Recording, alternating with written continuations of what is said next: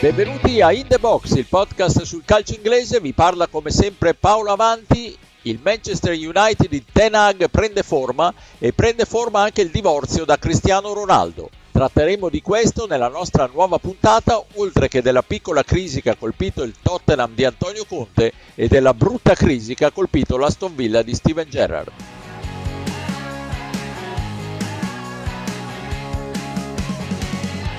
Cristiano's uh, will be in the squad tomorrow.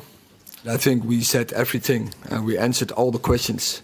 So he was um, out for one game and now he's back in the squad as usual. Ten Hag alla vigilia della sfida di Europa League tende a normalizzare la vicenda Ronaldo, l'avete sentito, il giocatore dopo il turno di stop torna a giocare, abbiamo già risposto a tutte le domande sulla vicenda, dice il tecnico olandese ma il caso Ronaldo è tutt'altro che chiuso e pesa con un macigno sulle spalle del Manchester United, che però sembra avere intrapreso la strada giusta per il rilancio dopo anni di crisi. Ne parliamo con i miei abituali compagni di viaggio, Stefano Cantaluppi. Ciao Stefano. Ciao a tutti, bentrovati. E da Londra Pierluigi Giganti. Ciao Pierluigi. Ciao, ciao a tutti. Allora Stefano, ho detto tutto giusto?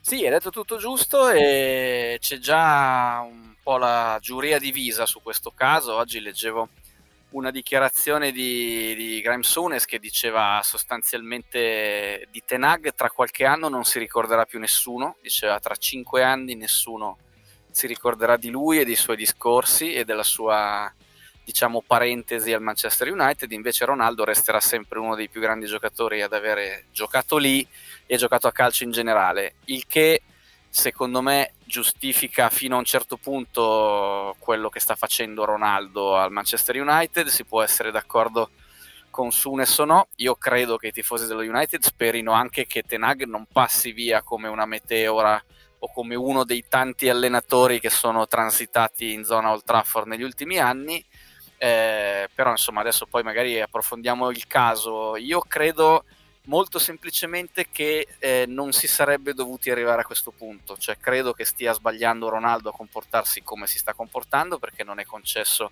a nessuna superstar eh, comunque di prevalere rispetto al gruppo, di, come dire, di, di, mettersi davanti alla squadra e di considerarsi insostituibile, però io credo che un allenatore, eh, passatemi, alla Ancelotti, non, mai, non si sarebbe mai messo nella condizione di vedere Ronaldo dar di matto, anche perché Ronaldo non è la più grande testa calda che c'è nel calcio, sicuramente uno che ha un concetto di se stesso inferiore solo a Dio e non sono neanche sicuro di quello, ma eh, tutto sommato si poteva secondo me evitare di chiedergli di entrare a pochi minuti dalla fine di partite già giocate dai compagni, insomma si poteva non arrivare lì, come? Non lo so, ma sicuramente si poteva evitare di vedere fino a che punto la pazienza di Ronaldo potesse tenere. Questo almeno è come la penso io. È, è, vero, tutto giusto. Dopo ti chiedo invece su Tenag, ma prima passo la parola a Pierluigi. Voglio sentire anche da te, Pierluigi, un commento sulla vicenda Ronaldo eh, faccio solo una parentesi su Graham Sunes, i suoi giudizi sono come i tackle che faceva, i più anziani di noi se lo ricordano in campo perché anche quando è arrivato De Zerbi ha detto delle cose pesantissime sull'allenatore italiano, quindi Sunes va sempre ascoltato perché è stato un grandissimo però preso con le pinze. Vai Pierluigi. Ma, eh, Paolo, sono, sono, sono, d'accordo con quello che dice Stefano sulle modalità con cui è stata gestita la situazione eh, chiaramente non è stata meravigliosa e quello che si vede all'esterno non è bello francamente, però è anche vero che Ronaldo in questo momento è, è periferico in questa squadra, ma sono i suoi numeri a renderlo in questo momento periferico, perché ha fatto due gol, un assist in 12 partite. Eh, Ronaldo non è funzionale all'idea di gioco di Ten Hag, c'è poco da fare, non, eh, non, potrà mai essere il primo elemento offensivo a guidare il pressing dei suoi. Quando Ten Hag dice ho bisogno di 11 giocatori che sappiano difendere, che sappiano attaccare al momento stesso, è chiaro che dice non ho bisogno di Ronaldo, non fa parte della mia filosofia di gioco. E, e quindi questa secondo me è una situazione che con il senno del poi si sarebbe dovuta chiaramente risolvere già in estate, perché secondo me i due sono su una lunghezza d'onda completamente diversa e non vedo come possano riconciliare il proprio pensiero. Poi il fatto di farlo entrare a due minuti alla fine, la reazione di Ronaldo, chiaramente vanno a esacerbare questa situazione, ma il problema nella filosofia di fondo, secondo me, rimane. Eh, noi stiamo registrando questa puntata a pochi minuti dall'inizio della partita contro lo Sheriff in Europa League. Comunque vada quella partita, magari Ronaldo poi segna 5 gol, ma insomma non cambia il giudizio di fondo sulla vicenda Ronaldo e eh, Stefano non cambia il giudizio di fondo sulla strada intrapresa dal Manchester United che mi sembra finalmente, a parte Ronaldo, quella giusta sembra molto confortante rispetto a quello che si era visto almeno nel derby col City, che era stato ai limiti del tragico, soprattutto per quello che riguarda l'atteggiamento. Insomma, adesso mi sembra di vedere una squadra convinta di quello che sta facendo, del percorso che sta facendo e anche recuperata in alcuni suoi elementi. Faccio il nome di Rashford che eh, magari non sta segnando ancora gragnuole di gol, però lo vedo per dire più attivo, più vivo, più davanti al portiere. Poi vabbè, può andare bene, può andare male, però ha fatto veramente tanti mesi nei quali sembrava un fantasma, insomma non gli arrivava un pallone, è vero che la squadra giocava male, però ci metteva pure lui del suo. Io su Ronaldo chiudo solo dicendo che sta diventando una triste abitudine quella di trascinarsi questa roba fino alla fine del calciomercato, cioè è successo con la Juve allo stesso modo, salvo poi lì in extremis andare via a tre, a tre giorni dalla fine del calciomercato lasciando la Juventus in grave difficoltà sulla sua sostituzione gestita male da lui, gestita male da tutti i club che, che, ce l'hanno, però ecco, un giocatore così se non è convinto è meglio che strappa subito e chiarisce e dice chiaramente che non, non sarà parte di quel gruppo. Tenag per il resto sì, assolutamente è incoraggiante quello che, che si sta vedendo. Ci sono alcuni giocatori come Martinez, per esempio, che secondo me stanno trovando il ritmo giusto. Eh, se non sbaglio, contro il Tottenham ho visto un anticipo di Martinez che è andato a cercarsi il pallone in una seconda palla dove non aveva diritto di cittadinanza e da lì è nato il gol, ma comunque sono tutte piccole cose a livello di atteggiamento che poi fanno tanto la differenza quando hai qualità e lo United comunque insomma in alcuni uomini la qualità, anzi in più di qualche uomo la qualità ce l'ha. Eh sì, perché l'organico è sempre stato da squadre di altissimo livello, vero Pierluigi? Certo, certo, l'organico credo che non si metta in discussione. Secondo me, mm, e, e spero che, e sono certo che Sunes non ci ascolti perché sto andando a spendere parole positive per, per l'allenatore olandese perché al di là dell'inizio di stagione che è stato complicato, le prime due partite eh, contro il Brentford e contro il Brighton e la botta presa nel derby con il City, che comunque voglio dire, eh, nella, il fatto di perdere con i Citizens è normale, forse come è avvenuta quella sconfitta non lo è molto, però al di là di questi episodi, delle altre partite ne hanno vinte 6 e pareggiate 2, sto parlando del campionato. E tra le sfide che hanno vinto ci sono stati Liverpool, Arsenal e Tottenham. E quindi da, da, da un punto di vista dei risultati mi sembra già che si veda qualcosa di meglio rispetto al post Ferguson, ma secondo me è anche il fatto che finalmente vediamo uno United che vuole imporre il proprio gioco, contro il eh, Tottenham nella penultima di campionato. Hanno tirato 28 volte in porta, che è stato il numero di tiri più alto fatto da qualunque squadra in uh, qualunque partita della Premier di quest'anno. C'è l'aspetto fisico anche che secondo me uh, su cui Ten Hag ha lavorato molto perché comunque vediamo una squadra che è compatta, che come dicevo prima vuole allo stesso tempo difendere e attaccare. Eh, vediamo una squadra che corre, eh, alcuni elementi che erano in difficoltà inizio stagione, come ad esempio Show, che sono comunque ritornati a un buon livello. La coppia centrale, Varan-Martinez, anche se adesso Varan sarà fuori fino ai mondiali, che mi sembra sia veramente il nucleo della parte difensiva dello United. Diceva giustamente Stefano di Rashford che comunque secondo me è sempre più un attaccante esterno che non centrale. Casemiro si sta inserendo bene. Eriksen dà comunque delle qualità complementari rispetto al resto dei, dei centrocampisti che lo United ha. Quindi insomma tutto questo fatto insieme, messo insieme mi sembra che eh, stia facendo vedere una squadra che finalmente ha delle possibilità e opportunità abbastanza importanti di riuscire ad arrivare eh, alla Champions eh, e comunque forse anche di giocarsi magari il terzo posto.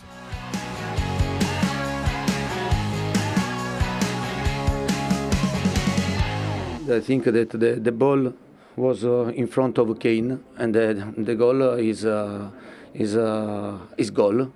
Yeah, I don't understand. They are uh, the line that they, they put, but it's very difficult to comment uh, this decision. I repeat, and uh, are, uh, I think is uh, creating damaging a lot of damaging. Yeah, but we have to accept. Uh, I want to see if we stay in another uh, stadium or another or, or, big team, big team if they are ready to disallow this this type of goal. Yeah, I I'd like I'd like to know this. L'avete sentito giustamente furibondo Antonio Conte per il gol annullato a Kane nel finale di Tottenham Sporting Lisbona, ennesimo intervento discutibile della VAR. Ma al di là dell'episodio va detto che gli Spurs stanno vivendo un momento di flessione, due sconfitte consecutive con Manchester United e Newcastle e il pareggio appunto con lo Sporting in Champions League. Una frenata, quella degli Spurs, con un dato Stefano che emerge, il Tottenham quest'anno non ha mai battuto una big, oltre ai risultati citati ha perso con l'Arsenal e pareggiato col Chelsea.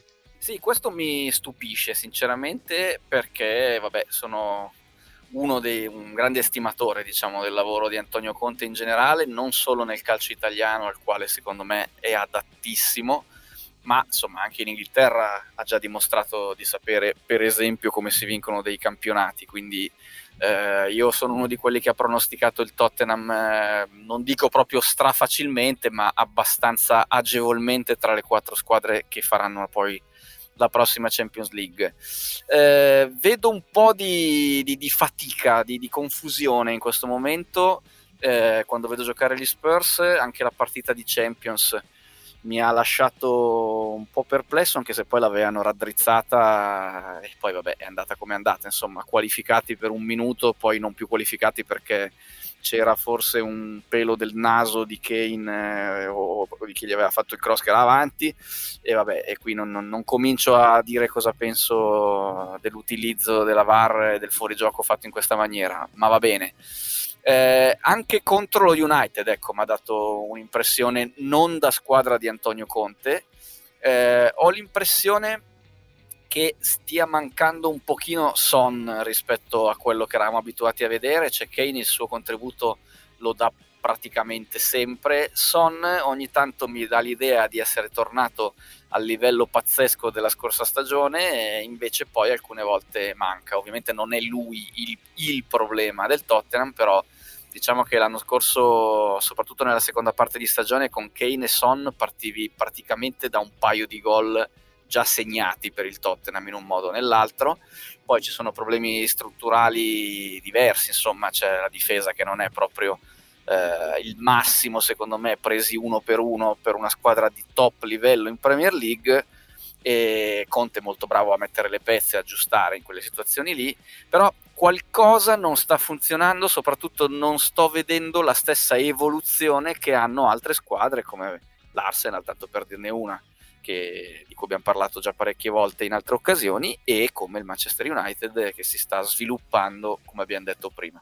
Sì, effettivamente citavi Son che oltretutto adesso sta un po' diventando protagonista anche del gossip di mercato, si parla di un forte interessamento del Real Madrid per lui, sarebbe una brutta botta pro- proiettata la- al futuro per, per, la squadra di Conte sicuramente, ma eh, al di là del mercato che è un po' prematuro eh, affrontarlo, Pierluigi, tu che dici? Ma allora, ehm, anch'io sono stupito, però devo dire che al di là del fatto che stavamo dicendo, di cui stiamo parlando prima delle sconfitte con le grandi, in realtà anche eh, i risultati e quindi diciamo la parte matematica della classifica nelle altre partite di questo inizio stagione, secondo me erano migliori delle prestazioni, che sono sempre state un po' troppo timide. Eh, la squadra ha sempre faticato a imporre il proprio gioco e quindi a un certo punto ci si chiedeva ma sono, le prestazioni si alzeranno a livello dei risultati o i risultati si abbasseranno per andare di pari passo con le performance? e, e direi che dopo aver metabolizzato le partite con United e Newcastle, mi sembra che sia la seconda ipotesi quella in questo momento più accreditata. Eh, c'è da dire che Conte ha chiesto tempo, pazienza e denaro, no? però forse a livello di gioco la Rosa potrebbe fornire di più. È vero che ci sono delle, delle, carenze strutturali, è vero che la difesa non è quella che dovrebbe essere, però mi sembra che, ad esempio, se andiamo a vedere i 23 gol che hanno segnato, no? uno direbbe, vabbè, 23 gol sono la terza squadra in Premier, però se andiamo a vedere un po' nel dettaglio di queste reti, quasi la metà, 10, le hanno fatte contro l'Eister e Southampton. Eh, eliminando questi due confronti si ha un, una situazione, un quadro che è davvero molto diverso. Dicevate di Son, ma non è l'unico, eh, perché Richarlison ha offerto sì delle buone prestazioni, ma in Premier non ha ancora fatto un gol e francamente in questo momento il Tottenham è trascinato da Kane e Betancourt. Sono i due che veramente stanno portando avanti questa squadra. Eh, ora, prima del mondiale, ci sono Bournemouth e Leeds, che sono due confronti abbordabili, e, nei quali potrebbe un po' riprendere forma. E poi c'è un altro scontro diretto, quello con il Liverpool, che eh, secondo me è importante che il Tottenham eh, faccia una prova in cui riesce finalmente a far vedere che appunto anche con le grandi riesce a imporsi. Poi c'è eh, il, il, break del mondiale, insomma, quando si riprenderà tutto può cambiare, eh, riprende completamente un altro campionato, ma secondo me la partita con il, con il Liverpool è fondamentale per questo inizio di stagione del Tottenham.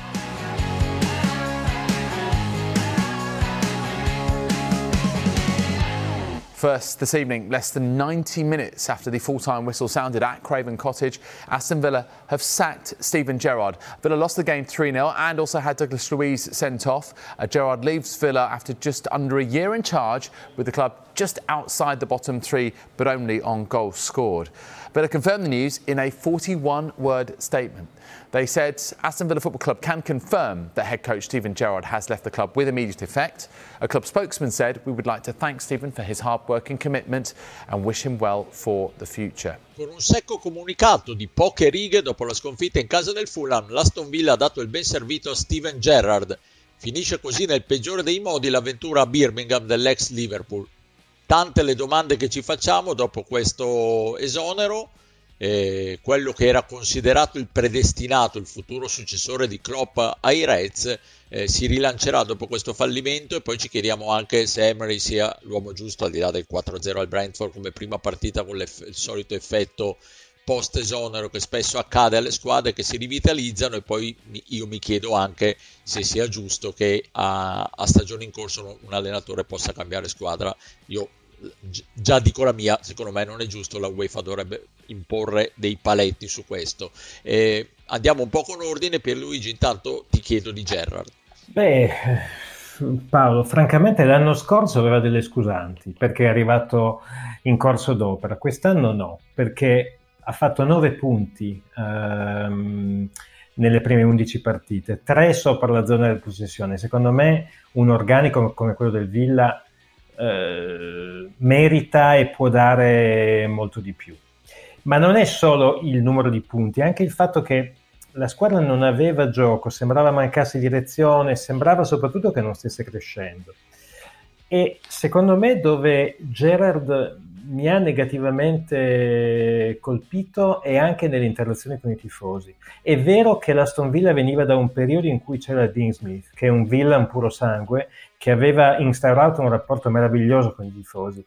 Gerard non è riuscito a continuare in, uh, a gestire in maniera opportuna questo rapporto e addirittura nella partita con il Fulham i suoi stessi tifosi in trasferta gli hanno dette veramente eh, di tutti i colori, in maniera anche eh, molto molto dura, tanto che insomma l'uscita dal campo di Gerard in quella partita è stata veramente triste, anche perché dalla panchina gli, all'ingresso del tunnel è lunga e penso che siano stati i 70 metri più duri della, della sua carriera sicuramente da allenatore. Dico un'ultima cosa su, su Gerard, Um, è vero che lui ha iniziato a Rangers, ha fatto qualcosa a Liverpool nelle giovanili, forse quello che avrebbe dovuto fare, di nuovo parlando con il signori poi, è magari fare da assistente, quindi assistant manager, a un tecnico di grandissimo livello. Secondo me sarebbe servito parecchio per formarlo un po' di più. Eh, l'impressione è che mh, mm, gli sia un po' mancato questo e non dico che eh, insomma, sia stato gettato in mare all'Aston Villa perché l'Aston Villa è una squadra che ovviamente ha tanto seguito, però comunque non è una squadra delle top top del campionato inglese, quindi forse la scelta non è stata così sbagliata, però secondo me prima ancora dei Glasgow Rangers credo che un'esperienza all'Arteta, tanto per intenderci, eh, sarebbe stata utile. Pensavo proprio ad Arteta. Stefano, tu cosa, cosa ne pensi? Ma è interessante questo spunto eh, che sul finale dell'intervento di Pierluigi è venuto fuori. Sta un po' capitando a tutti i grandi fuoriclasse del, um, di quel centrocampo di quell'Inghilterra che doveva sempre vincere il mondiale e l'europeo e poi non ha mai vinto. Eh, Lampard la vedo abbastanza simile, è vero che Lampard ha fatto comunque l'esperienza al derby, però sono arrivati poi ad allenare in Premier League forse ancora senza quel, ehm, eh, quel, bagaglio di esperienza per gestire i momenti negativi, perché quando poi le cose vanno bene o mediamente bene, i tifosi hanno anche pazienza, hai un grande nome che ti protegge e le cose tutto sommato filano via lisce eh, è accettabile qualche passo falso, ma il percorso tutto sommato continua a essere buono. Quando poi invece le cose cominciano ad andare male e quando si guastano i rapporti con la tifoseria, non è il caso di Lampard ovviamente al Chelsea, ma è stato quello di Gerrard al Villa dove eh, non era di casa. Ecco lì l'esperienza per avere un po' più di spalle larghe secondo me serve, un altro caso di allenatore, vabbè, ma ci ha provato proprio solo per poco che è Scholes per citare quel centrocampo e ci ha provato nell'ottimo Oldham andando malissimo e andando via. E non è insomma l'unico caso. È capitato adesso non è inglese ma anche a Ryan Giggs che poi diciamo ha avuto un po' di altri problemi però ha iniziato da secondo. Lui sì ha iniziato da secondo poi si è trovato in prima squadra ma non era pronto tutto sommato per farlo insomma, tutta questa nidiata di grandi fuoriclasse della Premier League degli anni 90, secondo me sta cominciando a fare un po' fatica. E Gerrard, sì, insomma, vedere questo get out of our club che gli hanno gridato a più riprese i tifosi dell'Aston Villa dopo la figuraccia col Fulham, eh, mi ha dato un po' l'impressione dell'estraneo, ecco, del, dell'intruso e non è mai bello quando eh, i tifosi ti cacciano dal loro club perché vuol dire che non è mai stato veramente tuo. E poi forse ha pesato sulla sua testa anche questa, questa aura da predestinato, quello già che aveva fatto bene a, a Glaso, che sicuramente sarà l'erede di, di Klopp, insomma come se non dovesse dimostrare niente, invece come tutti deve farsi la sua gavetta più o meno prestigiosa. Resto da te Stefano, Emery torna in Premier League ha, ha, fatto benissimo nelle squadre spagnole, lo sappiamo, eh, però in, in, Inghilterra non era andato benissimo. Ecco, no, lui la laurea del predestinato non ce l'ha, ce l'ha De Zerbi, spero che non gli pesi perché anche su di lui potrebbe non essere necessariamente una buona cosa quella di come dire, essere il predestinato a certi tipi di, di risultati e di, di, traguardi. Emery, ma forse ce l'aveva all'inizio dell'avventura all'Arsenal, poi a furia di good evening le cose sono, sono precipitate piano piano e io trovo anch'io abbastanza sconveniente che una squadra come il Villarreal, squadra di livello da Champions League, adesso al di là che ci sia o no, però l'anno scorso ha fatto vedere quello che, che, era in grado di fare, debba vedere un progetto stravolgersi completamente perché l'allenatore è attratto dai, dal ritorno in Premier League con tutto quello che ne consegue. Non lo so se avrà fatto tesoro di quello che gli successe all'Arsenal, dove poi una serie di cose si sono guastate e dove anche un'avventura che sembrava molto promettente anche poi in campo europeo, piano piano è cominciata a volgere verso un finale già scritto dell'addio. Eh, sicuramente è partito bene, però quello è un effetto rinculo che se io fossi allenatore esonerato veramente mi farebbe impazzire perché non posso vedere che si perde di goleada a Craven Cottage e poi si vince di goleada la partita dopo però è una roba probabilmente anche psicologica, non lo so cosa, quali fattori entrano in gioco. Sicuramente un bel viatico per lui e, ora vediamo insomma se farà ricredere tutti i suoi numerosi detrattori. A me piace lui dal punto di vista strategico e della lettura della preparazione delle partite. Sul resto e sul suo essere adatto a essere un allenatore di calcio inglese non lo so, insomma ho visto delle cose buone e anche dei momenti in cui anche lui non è riuscito a gestirla proprio perfettamente. Eh, Pierluigi, per te come, come, la prenderanno a Villa Park? Ma come lo tratteranno soprattutto? Sì. Ma allora, intanto la cosa che a me ha stupito davvero parecchio è che l'Aston Villa ha speso 6 milioni di euro per uh, prendere Emery, quindi vuol dire che comunque era un, è un allenatore su cui credono davvero tanto o seconda ipotesi che siano completamente pazzi. C'è anche da dire che in questo periodo è difficile trovare degli allenatori che siano o che non abbiano appunto la clausola o eh, che siano disposti ad allenare certe squadre. Vediamo il caso del Wolverhampton che alla fine è stato costretto a tenere il buon Steve Davis fino all'inizio del 2023. L'Aston Villa aveva altri nomi anche, c'era Pocettino e c'erano degli allenatori che comunque erano impegnati come Amorim, Frank, Rogers e così via. Allora, mh, mm, tornando a Unai Emery, eh, all'Arsenal diciamo, non è andato proprio tutto, tutto male perché comunque ehm, se non sbaglio ha fatto un filotto di 22 partite senza sconfitte a un certo punto è arrivato comunque in finale di Europa League poi ha preso una mazzata sonora, però almeno ha portato la squadra a quel punto. Secondo me, io sono abbastanza d'accordo con Stefano quando dice che dal punto di vista di lettura della partita, strategico e tattico, secondo me è un buon allenatore. Quello che io non ho mai sopportato di Emery è il suo vittimismo e il fatto lament- che si lamentasse continuamente rispetto alla poca protezione che riceveva dai vertici della società e la sua comunicazione veramente povera, forse a, pa- a causa della, della, scarsa padronanza della lingua inglese, mm, non so, ma credo che ci sia un pochino di più rispetto a quello. È chiaro che poi nelle altre piazze in cui è allenato non gli puoi dire niente, perché ha vinto comunque la Liga 1 col PSG, è vero che la vincono tutti, più o meno. Ha vinto tre Europa League con il Sevilla e poi ha fatto bene anche con il Villarreal, perché comunque ha vinto l'Europa League, è arrivato in semifinale di Champions. E forse una squadra come l'Aston Villa è più adatta al tipo di allenatore che lui è. Forse l'Arsenal era un po' eh, troppo e soprattutto in quel periodo di grossa ricostruzione.